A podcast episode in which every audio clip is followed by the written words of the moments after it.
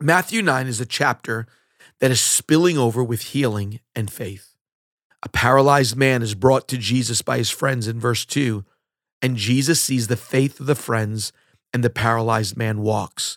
A woman with a 12-year disease is free in an instant. Jesus says to her, "Your faith has made you well," in verse 22.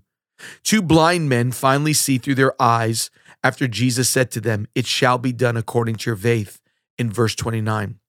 Faith and healing, those two things are inseparable. So many people today need healing in their bodies. It seems that we want our healing, but we never have checked our faith. We probably should get a handle on faith. This small word is huge. Let's see if we can unpack it in the next few moments. Faith has to be a huge thing if, in fact, it gets us saved. It gets people healed. It's how we please God. It's even how we walk the Christian life. Even a little faith still does big things. It's even what makes prayer powerful. Almost everything we do as a Christian has faith involved. So I think we get a better handle on it when we realize what it is. Faith honors God, and God honors faith. Faith cashes God's checks. Faith won't get you everything you want, but it will get you everything that God wants you to have. Only two times does the Bible devote an entire chapter to one topic. This first is the love chapter in 1 Corinthians 13. The second is what we're discussing today, faith. That's Hebrews 11. Though we aren't there yet in our 260 journey, today's reading helps us understand the power of faith. As we see in Matthew 9, God takes faith very seriously. I've heard it said before, faith is like Wi-Fi. It's invisible, but it has the power to connect you to what you need. You exercise faith every day. Let's take one example of the doctor and the pharmacist.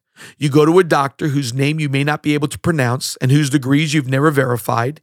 He gives you a prescription you cannot read. You take it to a pharmacist you never met.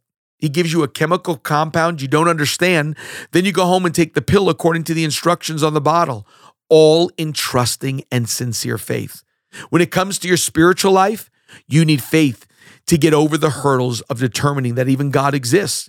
You use your faith for the next hurdle. Who is this God I've given my life to? Then you face another hurdle that takes faith, fighting the devil as he tries to mess you up on the greatness of God. Why?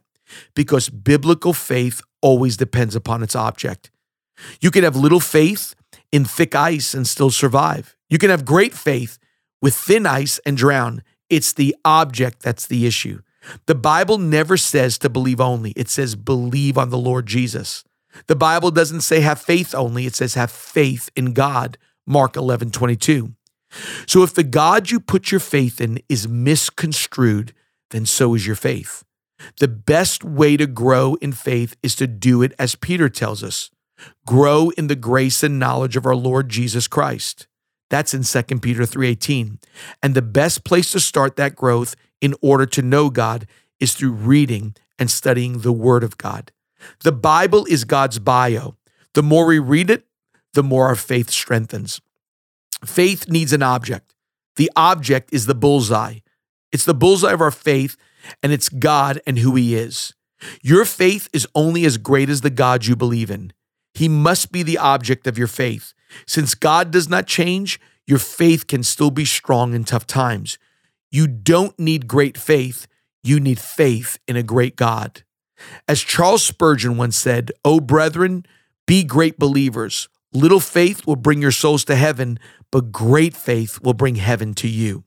If you grow or feed your faith through the Word of God and the knowledge of God, how does Satan attack your faith and try to squelch it? By messing up what you think about God.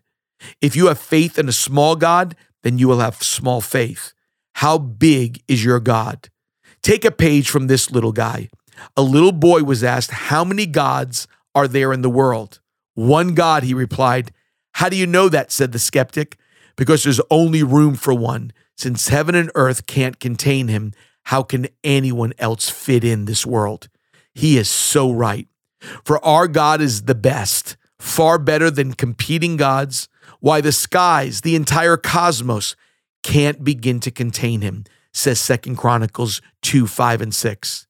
Tell me what other God can fit if the entire cosmos is already filled up with the one true God, Jesus. Where is your faith today?